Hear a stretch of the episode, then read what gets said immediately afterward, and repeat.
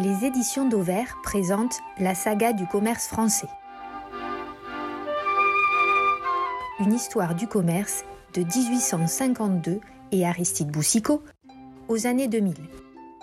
Un livre coécrit en 2004 par Frédéric Carluère Lossouarn et Olivier Dauvert, lu par Olivier Dauvert.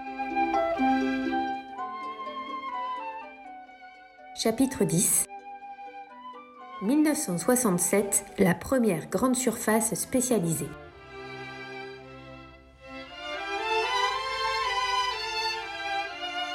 Conforama, le carrefour du meuble. Grande surface, choix et discount, au cœur des années 1960, ces trois idées qui allaient bousculer le commerce en place sont encore à l'état végétatif. Carrefour a certes ouvert un hypermarché dès 1963, mais pour beaucoup, il s'agit davantage d'une expérience commerciale que d'une révolution commerciale. En d'autres termes, il est urgent d'attendre et de voir. Deux marchands de meubles lyonnais, Jean Moll et Jacques Ragageau, suivent avec intérêt les évolutions des circuits alimentaires, persuadés que l'avenir de la filière meuble réside également dans les quelques grands principes mis en pratique par Carrefour.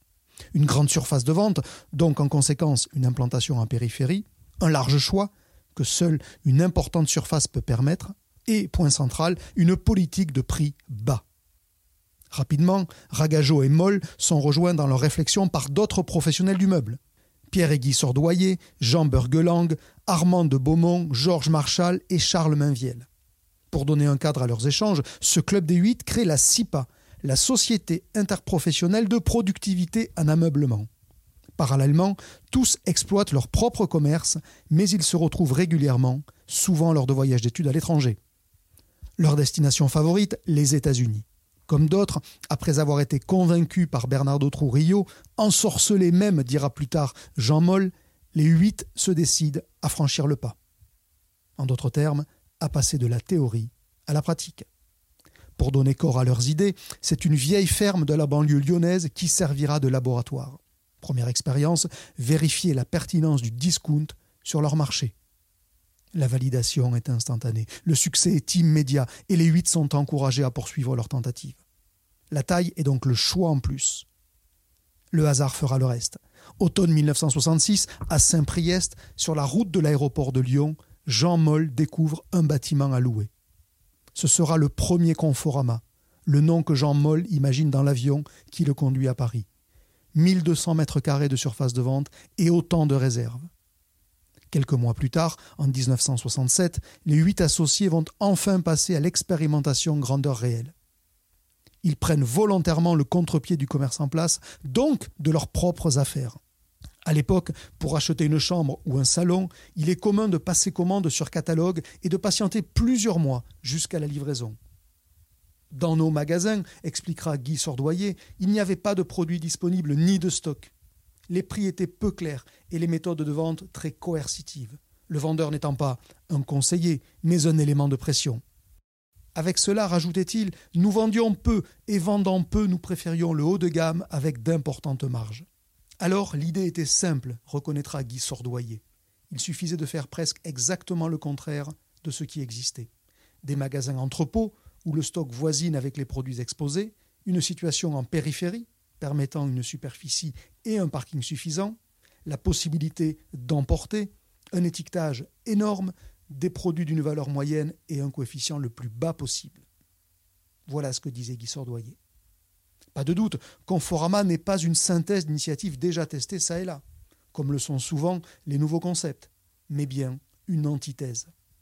Concrètement, les 1200 mètres carrés autorisent un large choix, avec des produits qui sont exposés, des chambres, des salons, des salles de bain.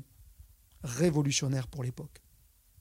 En outre, en fixant sa marge brute à 25% seulement, Conforama écrase les prix, inférieurs de 20 à 40% au commerce en place. Sans compter que les clients qui emportent directement la marchandise bénéficient d'un rabais supplémentaire de près de 10%. Sur le modèle inventé par Carrefour quatre ans auparavant, l'alchimie entre grande surface et discount s'applique donc avec bonheur au marché du meuble. Ce faisant, un nouveau concept émerge, les grandes surfaces spécialisées. Conforama n'est pas le seul. Déjà, depuis quelques années, de nombreuses expériences de modernisation du commerce spécialisé en place ont été menées, mais jamais avec autant de succès et sur des surfaces aussi importantes que le premier Conforama. Boulanger, aujourd'hui acteur majeur des marchés high-tech et électroménagers, a ainsi été créé dès 1954. Mais les frères Boulanger n'avaient pas osé la grande surface. Darty, concurrent direct de Boulanger, a lui découvert sa vocation de spécialiste de l'électroménager presque par hasard.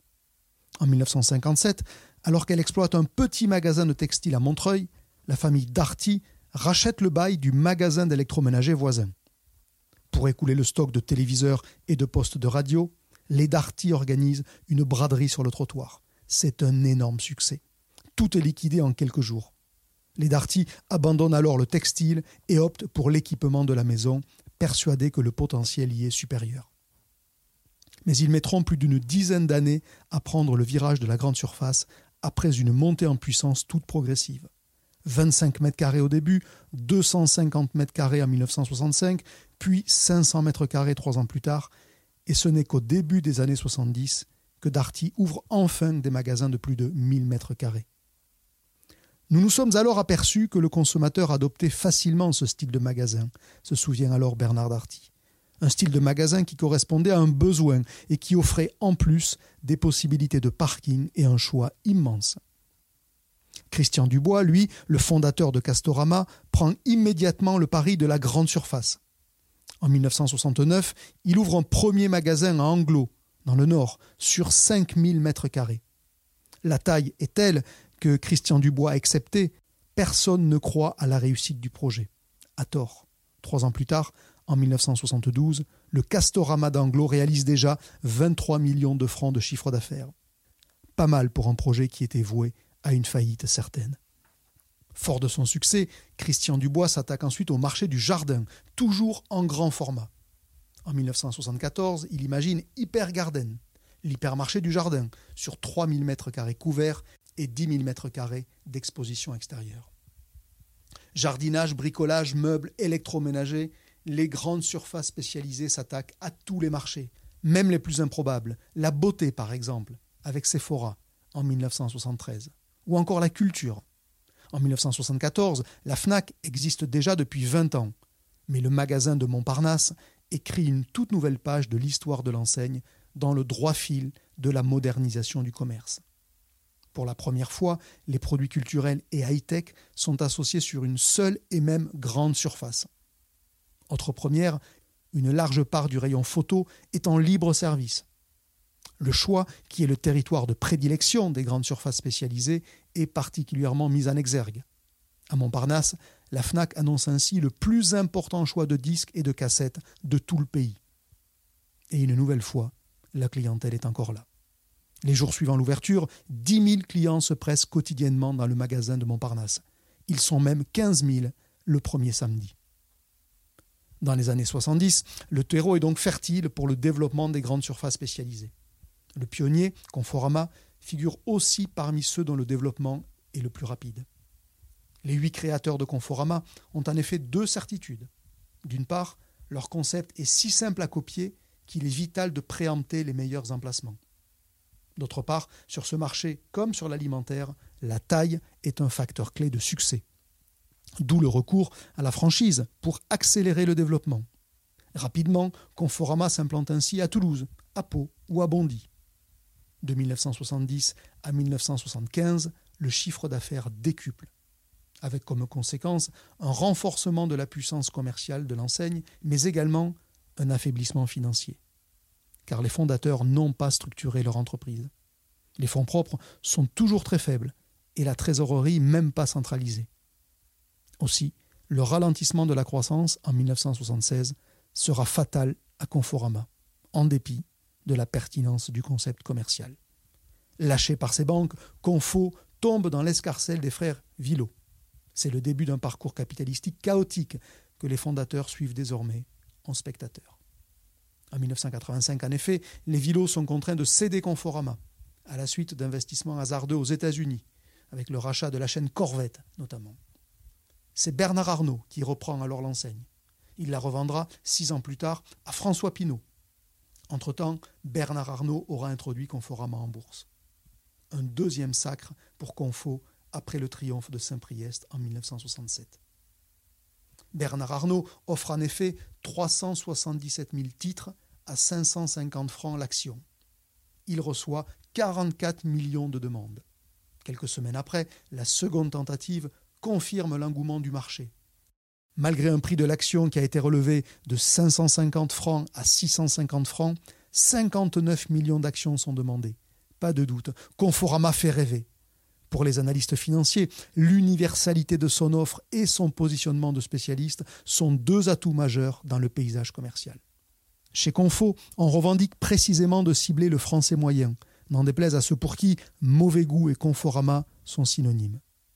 Nous avons pris le parti de vendre au plus grand nombre, explique Jean-Claude Taté, le président du directoire en 1987. Normal donc que le style Confo ne s'inscrive pas nécessairement dans les derniers canons de la mode. Les GSS, le nouvel ennemi des hyper.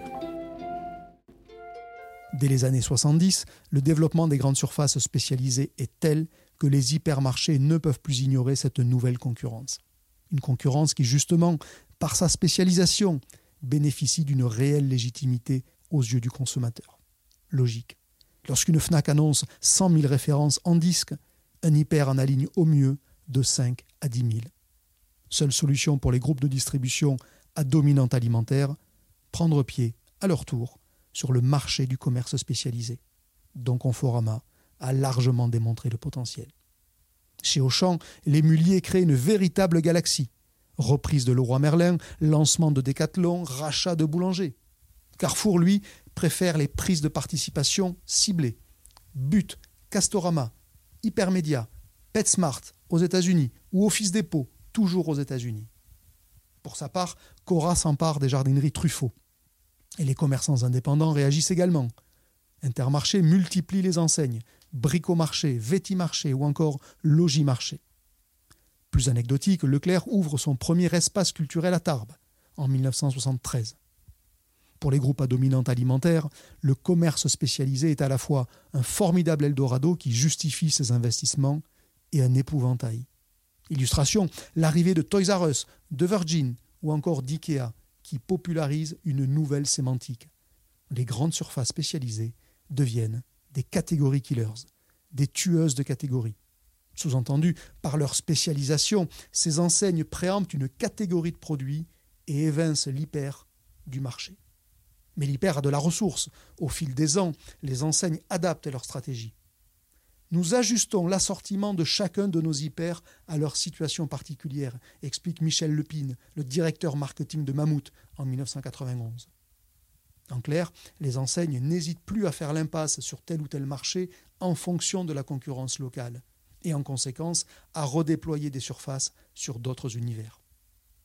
De même, par leur stratégie promotionnelle, les hyper parviennent à exacerber les pics de consommation. C'est le cas du jouet, sans même disposer d'un véritable rayon permanent, les enseignes d'hypermarchés détiennent environ la moitié du marché du jouet uniquement grâce aux opérations de fin d'année.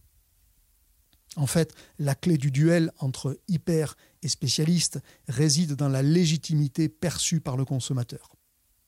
Une légitimité qui peut être fort différente d'un marché à l'autre. Face à l'imposante cohorte des enseignes de meubles, les hypermarchés ont par exemple progressivement abandonné la partie. En effet, seule une offre large, donc très gourmande en surface, pouvait leur permettre de cultiver leur propre légitimité. A l'inverse, sur des marchés émergents sur lesquels il n'y a pas de légitimité historique, les hypermarchés ont eu moins de difficultés à faire parler leur puissance. D'ailleurs, la virulence des promotions des hyper a souvent déclenché en informatique, en téléphonie ou encore en vidéo ce qu'on appelle l'achat de premier équipement des foyers car si la grande surface spécialiste a pour elle l'offre la plus large possible, l'hyper a toujours pour atout un formidable trafic et la capacité de concentrer l'offre sur quelques références seulement, et en conséquence d'en baisser significativement le prix. Prochain chapitre 1969, scission au sein du mouvement Leclerc. Intermarché, le demi-frère de Leclerc.